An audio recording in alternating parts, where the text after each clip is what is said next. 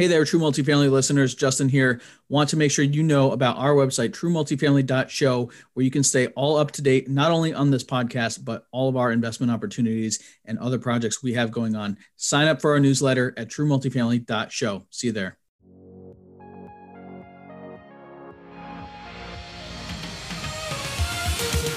This is True Multifamily, the show where we dive in on what really happens after closing a multifamily property.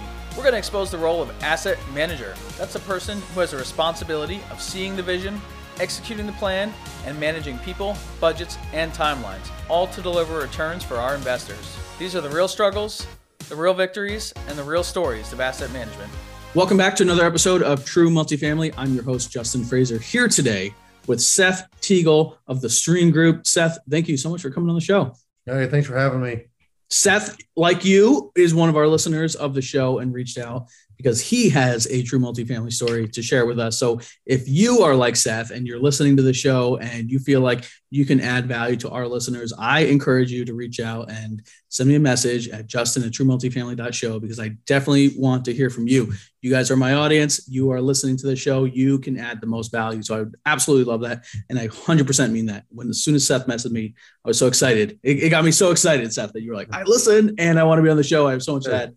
So thank you. Uh, and it's really awesome to to have uh, have this community out there and these people that are, are listening. So I really appreciate it. Yep, absolutely. So welcome. That was a very long way to say welcome to the show. no problem. Um, so, Seth, uh, people may or may not know you. Tell us about uh, what you're doing in real estate here. Yeah, I would I would dare to say that most don't know me. Uh, I'm not. that changes after today. Lot, yeah, exactly. But yeah, like you said, I'm a, a, a long time listener, first time caller, right? So I yeah. I, uh, I love the, uh, the the real stories and being in the trenches and whatnot. Um, I you know we were kind of talking before. I'm I'm an advocate against uh, people that just go around and talk about multifamily and, and want to put contracts on things and buy things and whatnot, but then they really have no idea how to run the property or truly get the returns that they're saying that they're going to get for people.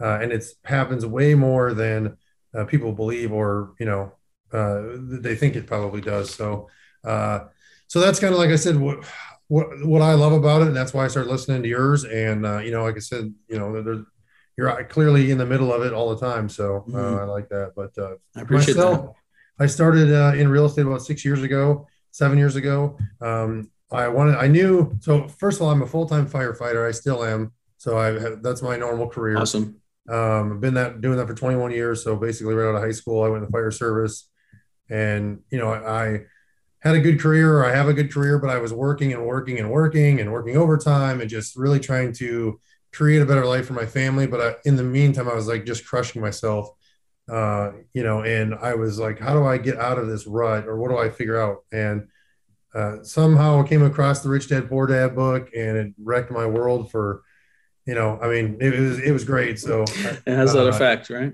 Yeah. Yeah. So, I mean, I just had never really thought about it that way. So I really started getting into, you know, trying to get into real estate and, and learning about that. I met a contractor that was, uh, I'd actually hired for a project and he was flipping houses. And so we talked and that was kind of how I got my foot in the door uh, I worked with him, um, started doing his uh, project management for some of his flips because I was I have a pretty good good construction background with my career, so uh, it was easy for me to um, you know just deal with that stress level, the organization, the running the contractors, knowing whether or not it was actually being done right, whether or not it looked right, whether or not you know all those things that that help you do that. So I did that for a while, uh, and then I moved into the project or the property management role for him, and I managed his portfolio of about 25 doors uh, for about a year. And all the while, I was learning and absorbing as much as I could, listening to podcasts, reading books, you know, whatever I could. And uh, I realized that multifamily was really the route that I wanted to go, just because the ability to scale. And you know, that's really where, like, I kind of feel like there's two different levels in real estate investing. You're either small and struggling to make it, or you're really big you know you go really big and then you're you're you have this big machine that you're trying to take care of and i shouldn't say machine in the fact that like you just got to keep buying properties and deals whether they make sense or not but it allows you to kind of take some of the tasks that if you're a single owner you have you have to do all of them yep. and really hire people or push it out onto other people and it allows you to you know it makes the workload less for you as an individual so uh, I bought into the multifamily stuff. Uh, you know, it kind of gone back and forth on how I what I wanted to do or how I wanted to make my first purchase because I knew that it had to be a home run, and uh, was able to talk to another investor that I knew was an older guy that um, I had a great relationship with, and pitched him on the idea of taking my money and taking his money, and we go find the biggest thing that we can buy, and let's do it like all in. We're gonna get it done, and uh, I found a 50 unit in a sub market of Columbus, Ohio, really like a tertiary market. But I went out there because it was, you know, it was like, where can I get the most for my money? And so I went out there and the numbers worked. And, you know, I was, I was probably didn't know what I didn't know situation, but I jumped in with both feet and we bought it. And, uh, and then I had it for, did the renovation for a year. Pause you right there because yeah. there's a million things to unpack. Ah, Everything no, you just said, so Sorry. good. Super, I know. Super happy to be here. So. I love it, man. I love it. So what you just said is you were working, right? And yep. you were this is in your role as a firefighter, right? Yep and you read the book and you had this moment of inspiration and so you found a guy who was flipping houses and you're like let me kind of learn from him help him add value to his mm-hmm. organization and so you're doing like some construction management and all that and then the next year you see an opportunity and say well why don't i manage property manage these things for you right and yep. so you're continuing to add value you're not an owner but you're adding value and you're learning the business Correct. as you go um, and for anyone that wants to be an operator i just want you to think about that section of of Seth's story because without expectation of like we're gonna go buy this giant thing together, you're just like I, am inspired. I want to be around it, and let me see where I can help. Um, is is that a fair assessment? Yeah, I was looking for like on the job training. You know, that was it. Yeah, sounds like you got it. Uh, so then you say, okay, multifamily is the way to go. I want to be part of a team because I don't want to do it all myself. I heard you say. Um, and then where does this other investor come in? Is this guy you were working for, this other investor that you decided to go buy a large deal with? What's the what's that? Was, it's, it was actually my stepdad. So my mom okay. and him had been married for a while, but he'd always uh, had rentals, and you know I had never really talked to him about it. And then when I started getting realizing that I could reach the uh, financial goals that I had through real estate, I was like, well, let me go talk to him. And and he's he was in his mid 60s at the time and was kind of in a position where he had equity in his properties and it was just sitting there. And he was you know he's the typical mom and pop owner where he's you know he had a portfolio of like 20 units a little mobile home park a little apartment building but he does all the maintenance property management everything himself. And so he could never scale. I mean he never even thought to get bigger than that you know but he was cash flowing good and he was happy so. So you what was that conversation like right? Because that i think it's a point that a lot of people get stuck where they're like okay i feel like i've got some confidence but how do i how do you pitch yourself to say like i know what i'm doing right. you know give them enough confidence to take that equity out and put it with you while you're going to go buy a property tell, yeah. tell us about that a little bit so i mean i, I literally put together like a resume and then i had a whole pitch together because we don't live in the same state he lives in arkansas and i live in ohio so they were i knew they were coming up to visit and I knew that there was potential for us to do some kind of partnership. Um, obviously, he's never has no obligation to me to do anything, mm-hmm. and so I just took it on as if I was like going to a bank or as going to somebody else. I put together a whole document of, you know, here's here's the projects that I've managed, here's the size, here's the budgets that the you know that we had done. Uh, these are the different properties that I've managed. This is the amount of stuff and just some experience. You know, I try to create like a credibility kit or a credibility paperwork that what I could present to him, and then you know, I had it all thought out. And like I said, I just went into like a real sales pitch and um, I just, I don't know, I knew I could do it. And I don't think that he was like gung ho right away. But then after he heard all the things that I had done and learned, and I had this really like well put together document, uh, he was willing to take the chance. So, anyone that wants to get into multifamily, I feel like I'm going to send them this episode because everything you just so very clearly laid out is really a, a great summary of, of what I tell people um, just this morning, someone reached out on LinkedIn, like, I want to buy my first, you know, 30, 40 unit property. I have no real estate experience. And I'm like trying through our LinkedIn messages to convey everything you just said. Uh, yeah. so perfect uh, because you got to put in the work ahead of time to build that credibility. And I love that you approach, you know, a family member with the same level of professionalism as if you're walking into a bank or into the shark tank, really. Right. And, yeah, and you've got, you've got your contingencies, you got your plan together, you know how it's going to work. Now, obviously, you know, you had not done that. You had not done a 50 unit, but you had other experience that you could rely on that you know translated some some credibility. What was the thought process behind going after a 50 unit versus picking up some smaller multis or single families? Well, I, what I had learned when I was managing was that this is like I was running all over town, and eh, you know, and I, like I said, I was really thinking of like, okay, if I'm going to keep my career in the beginning, I was like, if I'm going to keep my career, how am I going to do this and not like lose my family because I'm now I'm working and I'm going to got to go take care of all this stuff. And the guy that I was working for, he wasn't big enough to do it right. He like that. I realized quickly that him and I had different thoughts on the right way to do things and the wrong way. You know, we I buy probably more expensive things to put into my units because they last longer. And he would buy, you know, I'll kind of like do shortcuts or or buy cheaper stuff because it was cheaper right now. Okay. Um, and so I just, you know, uh, going through that stuff, um, running all over town. Every unit that he had was different. So the layout was different. The vanities we could use were different. The toilets were different. The carpet, the, the flooring was different. The square footage was different. You know, everything. And so it made it um, a lot harder to.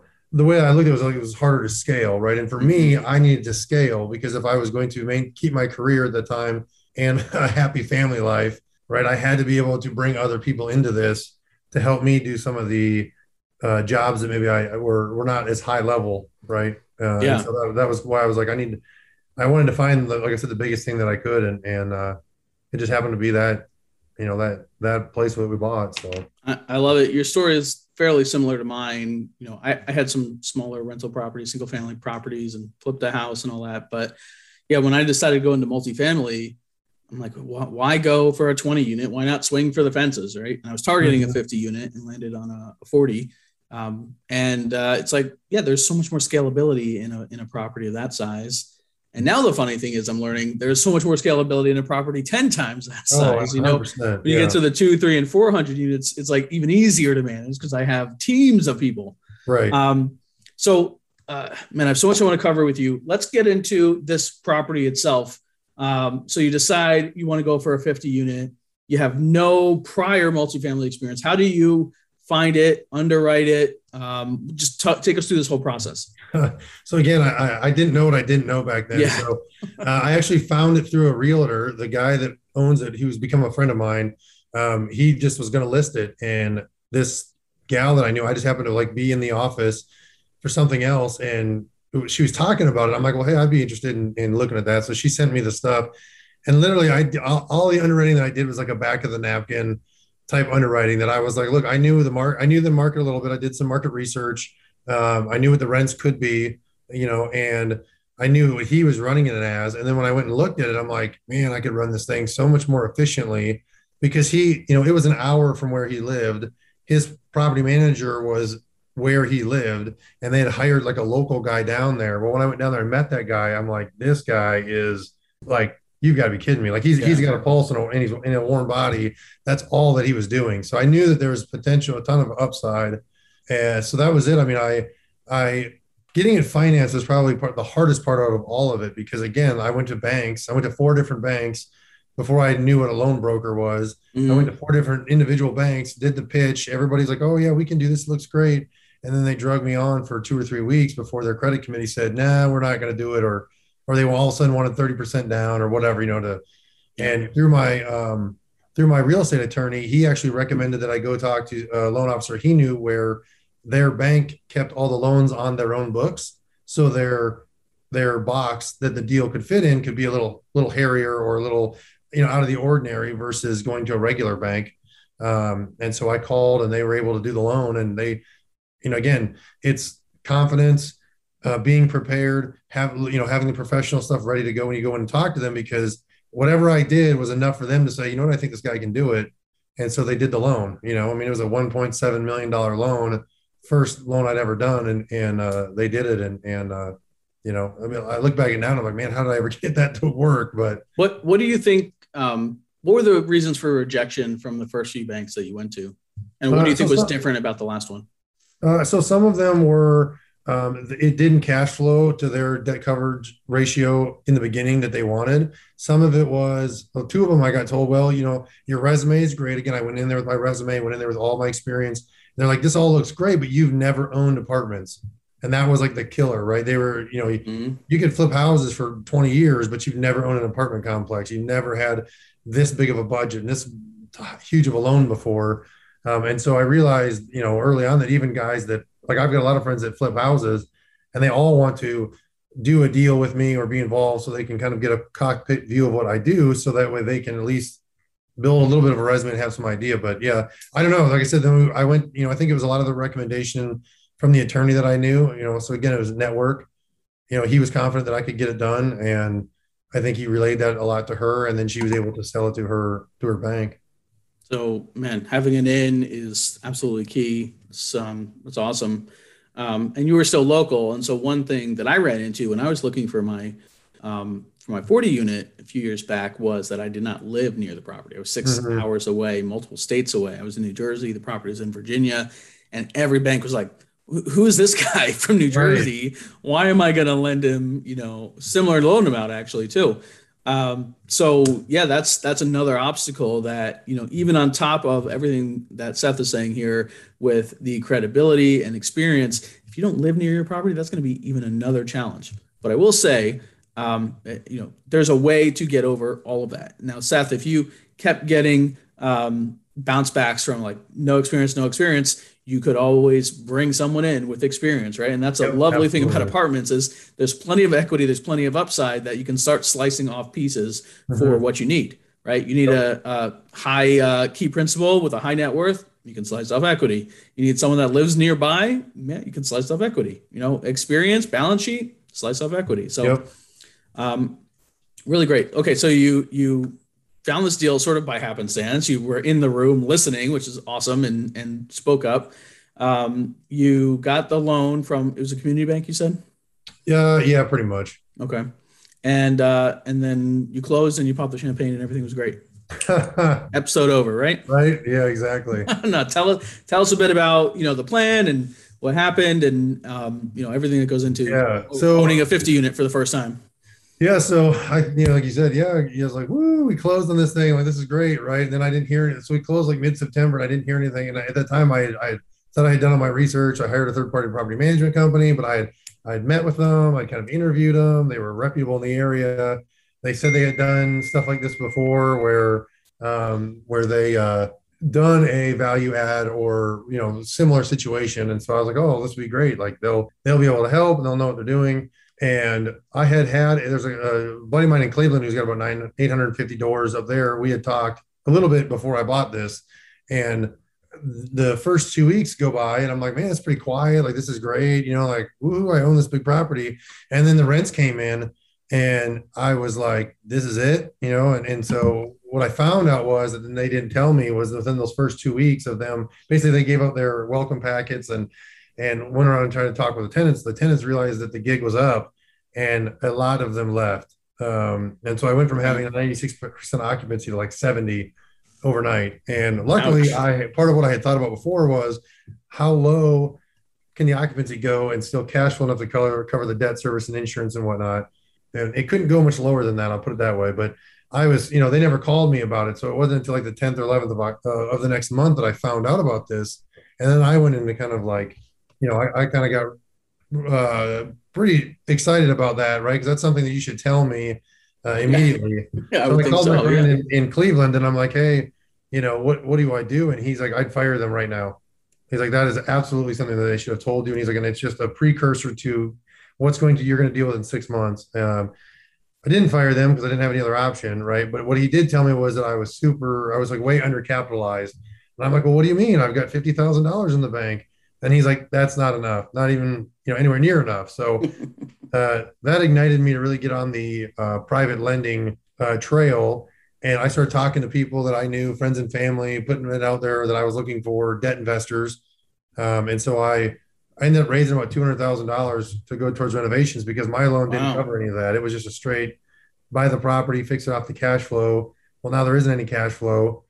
So what am I going to do? You know, and, and that was what he advised, and so I got really, really took that to heart and, and um, went after that. But uh, you know, I ended up it caused me to end up having to do a lot of the work myself in the beginning, and it was just kind of one of those things where it's like, okay, I own this. It's either going to fail, am I? I'm going to lose all this money, or I'm going to just you know dig in and get have some grit, and we're just going to get through it and whatever that looks like is what it's going to have to be. And um, you know, it, it ended up being really great because um, you know, a, a, year later, we ended up refinancing and made a million dollars in an upside. So, oh, that's all.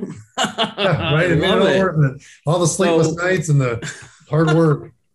Did you you paid off your private debt then with that out of the refi?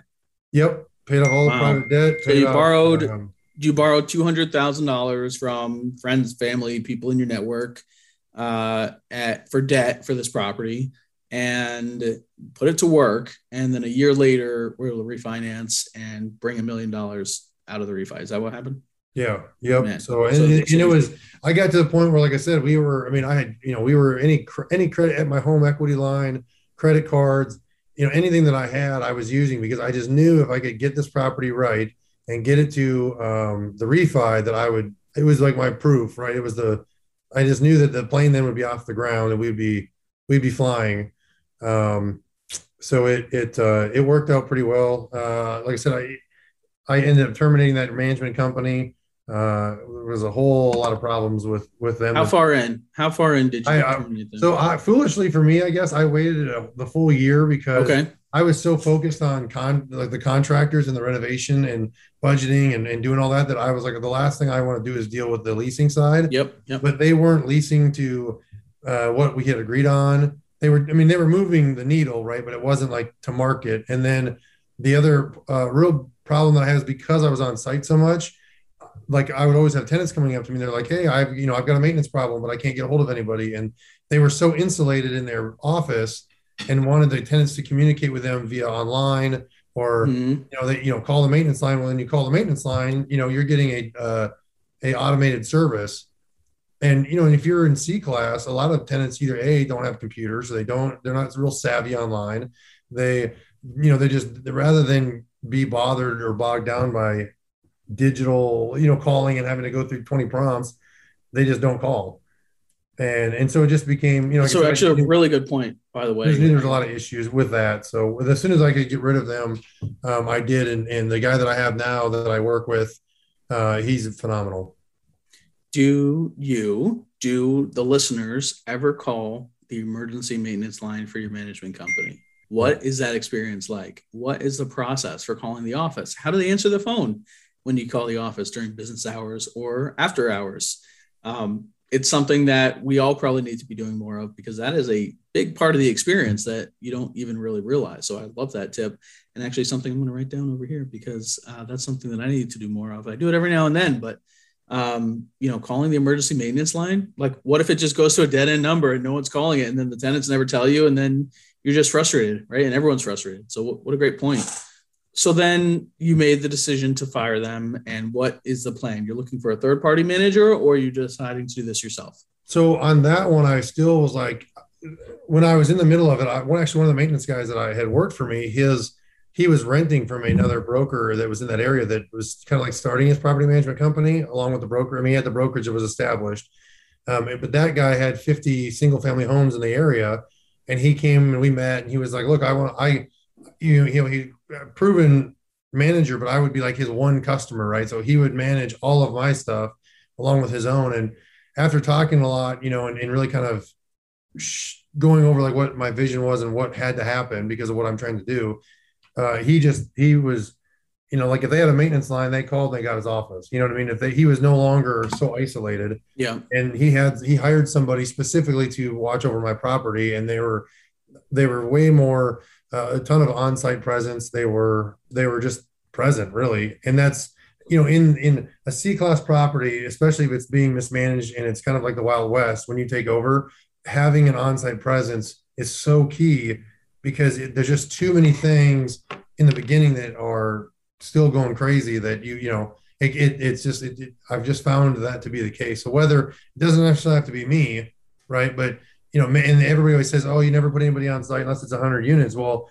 if you buy a 50 unit and it's one of like the worst in the area, and you're trying to really do this whole value, I take it from where from like a low CD to a to a high CB, maybe you know, it might benefit you to hire somebody for a year to, to do that. You know what I mean? Yeah, to just all they are is there all the time uh, because it's it's just what it, it, just it just requires a lot of babysitting. Um, Build it into your upfront. You know, call it capex, whatever you need to call it, extra yeah. reserves up front. But I mean, what does it cost for a person for a year, right? I mean, 40 grand, 50 grand, you know, they're going to take care of that property so much better by being on site. Yeah. So and you'll move you- and you'll move from point A to point B so much Mhm. faster by having that there. You know, where if you don't, really like that.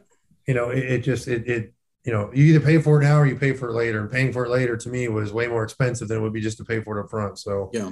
Yeah. um, that's one thing I've, that I've learned, you know, and, and again, it just depends on the property and the tenants that are there. You know, I mean, I do now we do like lease audits. We do, I have a forensic accountant. I mean, we have, we do our own management on, on 90% of our portfolio. I mean, there's so many things I've learned from that experience that, you know, it has really just helped me uh, navigate as we've grown and gotten bigger. yeah. You'll never forget it. You'll never forget that first one. Oh, yeah. Um, now you still own it. Yep. So you did your refi and uh, now you're just, Yeah. We, and that property, we gross uh, about 10,000 more a month and he netted.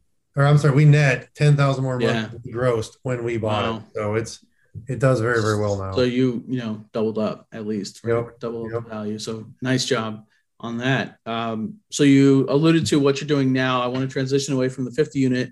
Um, give us sort of a brief summary of what happened, you know, from there to where you are now, and then I really want to talk about, you know, your company structure. Yeah. days. So uh, I was, I did the, the, the 50 and then I bought another 40 down there from the same guy. Cause I was like, man, I'll follow you all over the place. You know, now I know what Keep you- them coming. yeah, I know. Now I know what the deal is and I Yeah. can make that kind of money off of your properties. I'll just Absolutely. I bought the next one from him because he's like, oh, you know, I want to get out of this one too. And I'm like, sounds good.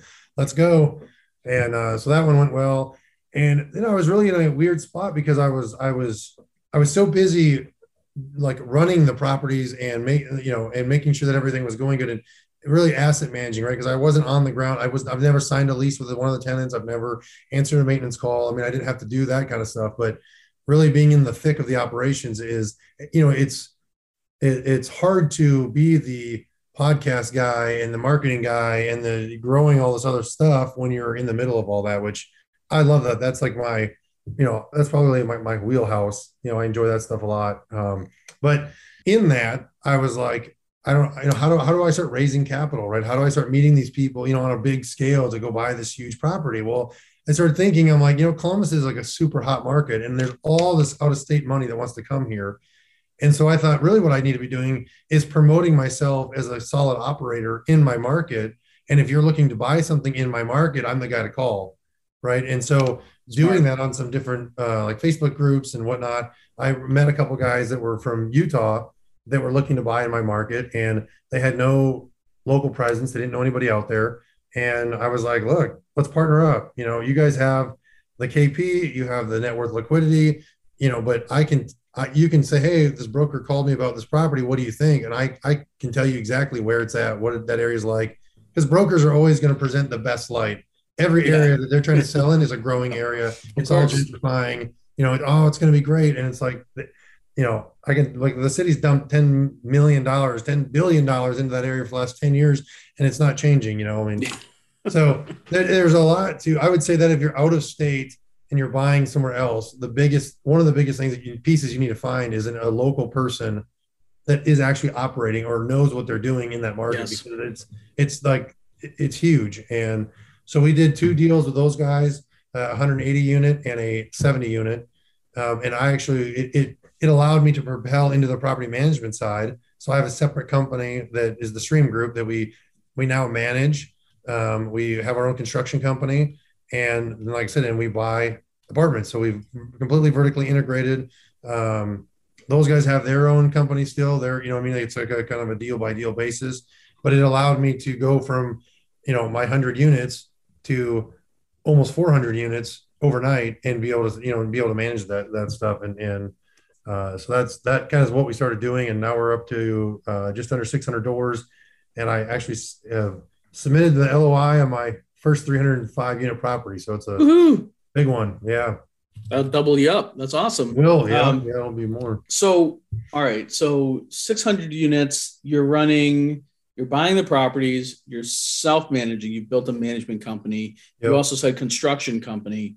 So, do these companies only serve your 600 units or do they take on yeah, third party it's just customers? just our stuff. Yeah, because I'm not a broker, you know. So I so the guy that I ended up going doing property management with management with for the 50, I brought him in on a deal I was doing and gave him some equity so I could kind of secure him in so that he wouldn't let my stuff go. Uh, and then he is a broker.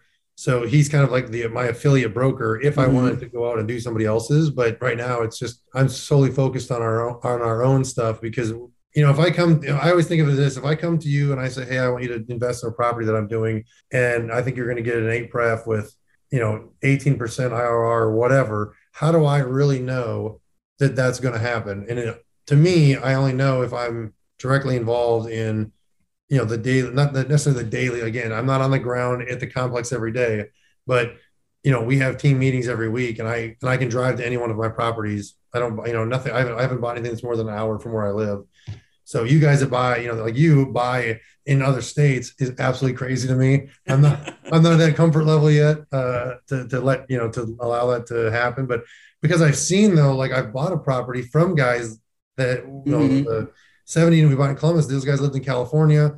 They bought the property. They didn't have enough capital. It went down really, really quick because the management company they signed on was terrible.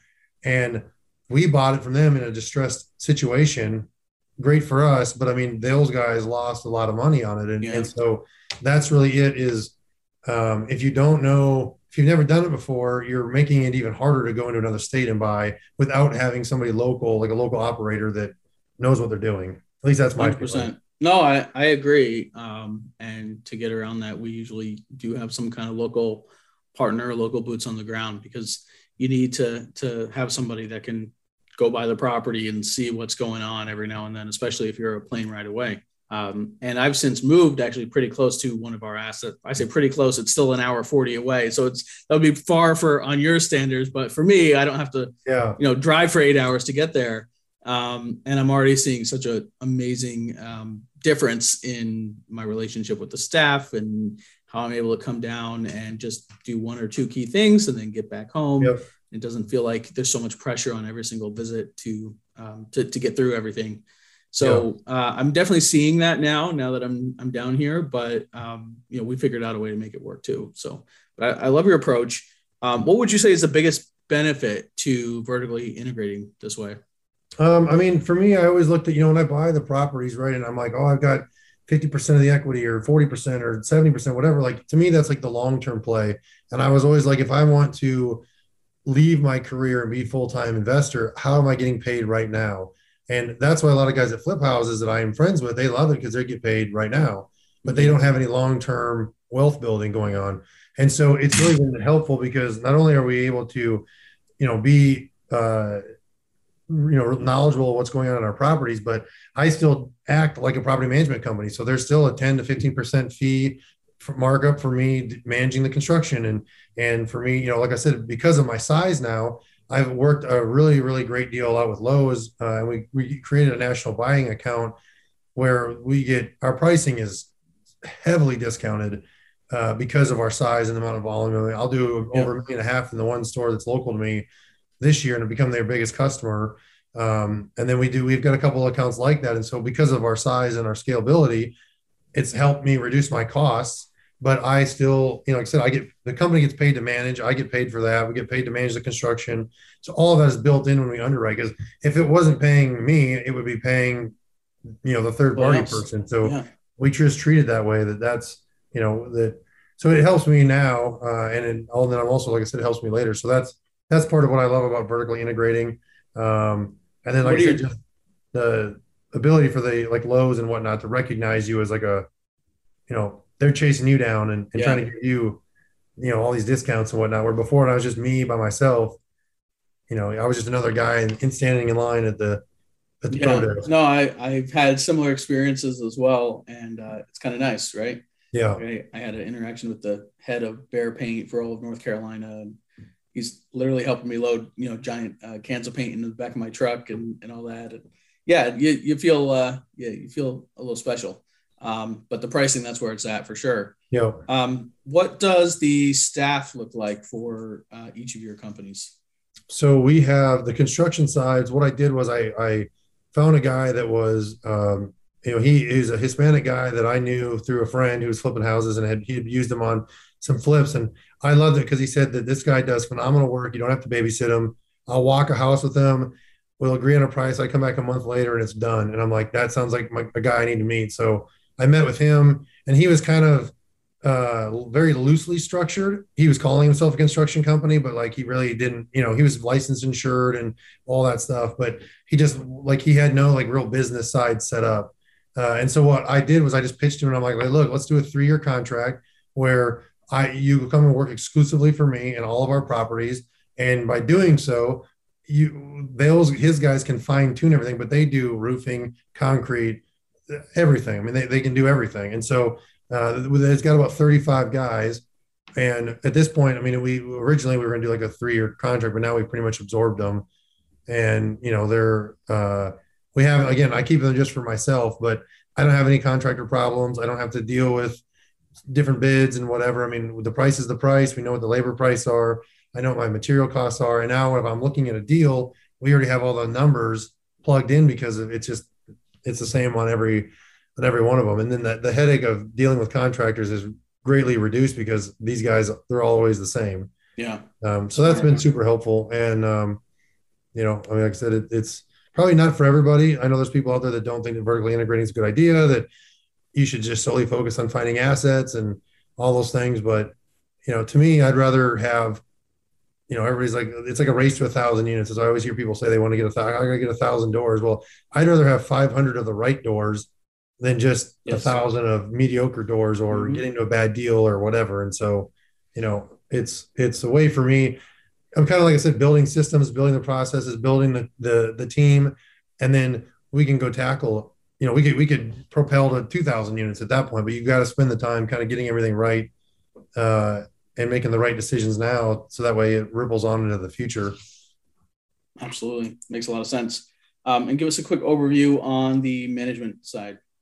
So I've got right now we have what I have a property manager who she oversees all the leasing agents. We have three leasing agents, and I have four uh, maintenance guys. Got it for the 600 doors. Yep. So they okay. they you they uh, they do uh, Appfolio for our software, and like I said, they're strategically kind of placed all over. So depending on because not all the properties are like in the same location, so mm-hmm. you know you might have like one or two in this area and then one or two over here. And then the the main property manager, she's kind of like a regional person that she just floats between the properties and make sure that all the the policies and procedures and all the I's are dotted, T's are crossed, whatnot, and you know all the logistics and inventory and all those things are handled and all that stuff. Well, Seth, I think we could do a whole show just on those three sentences alone. Well, you get, hey, uh, come, you have know, me back. I'll come back I, anytime. I would love to. I would love to because um, personally, you know, we've had some conversations like, okay, we're about 1,200 units right now. You know, when does self management make sense, and how would we even do that? So, uh, yeah, I want to pick your brain, and maybe we'll do it on the show. So, yeah. so why not? So everyone else can benefit. I would lo- love to to do that. Um, before we go, please tell everyone how and where they can find you and your company. Uh, so I'm on Facebook. You just look up Seth Teagle; it should pull it up. Uh, we have our current website, which is don't judge me by that when you go look at it, but uh, we're in the process of revamping it. But it's uh, it's www.thestreamgroups uh, groups is with an S dot com.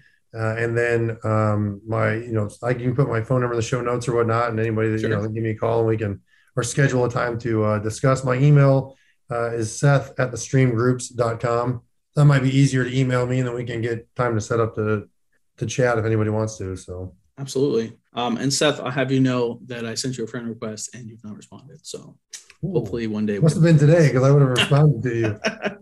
I will say it's funny though because you I get I put you know you put real estate investor on your on your profile picture and all of a sudden you get like 500 a day. So yeah, yeah, yeah. You got to weed um, through some of that stuff, but I definitely will. We, we can be friends. I think that'll be good times. Oh, oh, wait! I just checked. It was the other way around. I'm sorry. You oh, requested me and I did not there respond. You go. Call, nah, that's what I thought. I will call myself out. I'll call myself out. Nope, I had it backwards. All right, I hit the blue check. We're friends now. Perfect. Um, so all of you need to go be friends with Seth on Facebook as well. Um, Seth, our final question. Um, somebody comes to you and says, Hey, I want to do what you're doing. I want to go buy that 50 unit. What is your true multifamily tip for them? Uh, I would say two things. So if you're uh, somebody that's brand new getting into real estate, I would find somebody that's doing something, even if it's a four unit, and offer to help them with whatever that they may need. Uh, and it may just be they need an errand, they need somebody to run errands, right? To go to Lowe's and pick up material, or go do whatever on that side. So I think again, people always say providing value, but thinking about it long and hard. Buying lunches and coffees are great, but I don't have time for everybody that wants to do that. So great tip, um, by the way. You know, I would say find what you think would be a pain point for somebody and fix the problem, and then present them the solution that you, will get their time. Uh, and then second thing that I offer to a lot of guys that I'm friends with that have either flips or single family rentals, rather than doing your BRRRR strategy and refining and go buying your other one, um, I've told them refi that thing and take that cash and put it into one of my deals. And then you get the cockpit view on what it's like to do large multifamily because I only have so much time. And anybody that invests in my deals, I answer their phone calls when they call. You know what I mean? I said I'll carve out time for that. And, and so I've taught a lot of guys, single family guys, they might not be able to, to go take down a 50 unit right now, but they can put in $50,000 off that last flip they did or whatever. And now they've bought themselves a place at the table to where we can meet, we can talk, we can, you know, and that's the safest way to do it, right? Is you're learning from somebody else that's already done it. Uh, yeah. So that's, that's kind of what the, the two ways I go about telling people that want to get into it is pretty much that. Cause otherwise it's hard to take people serious. I've had a lot of people say they want to get involved and you give them actionable steps and then they don't do anything. So that happens a lot. It does. It does happen a lot. Hundred percent. I love those two tips. So such great advice, and I really I couldn't agree more. So Seth, thank you for coming on the show. If you missed any of Seth's contact information, that is on our website, truemultifamily.show. Go to the episode page and learn all about Seth. Get all of his social links, website links there. If you like this episode, please leave us a rating and review. We'd love to hear from you. And if you're like Seth and you have a story, please come share it with us because I would love to chat with you and I'm sure Seth would love to chat with you too. So Absolutely. please, uh, please come on. We'd love to hear from you guys. Seth, thank you for reaching out. Thanks for coming on the show. I really appreciate it. Yep. Thank you for having me. Have a good day. You too. Thanks for listening to another episode. Check out our website at truemultifamily.show. And if you have an amazing story to tell, share it on our Facebook community, and you might just be the next guest on the show. We're also on all other social networks. Just search True Multifamily.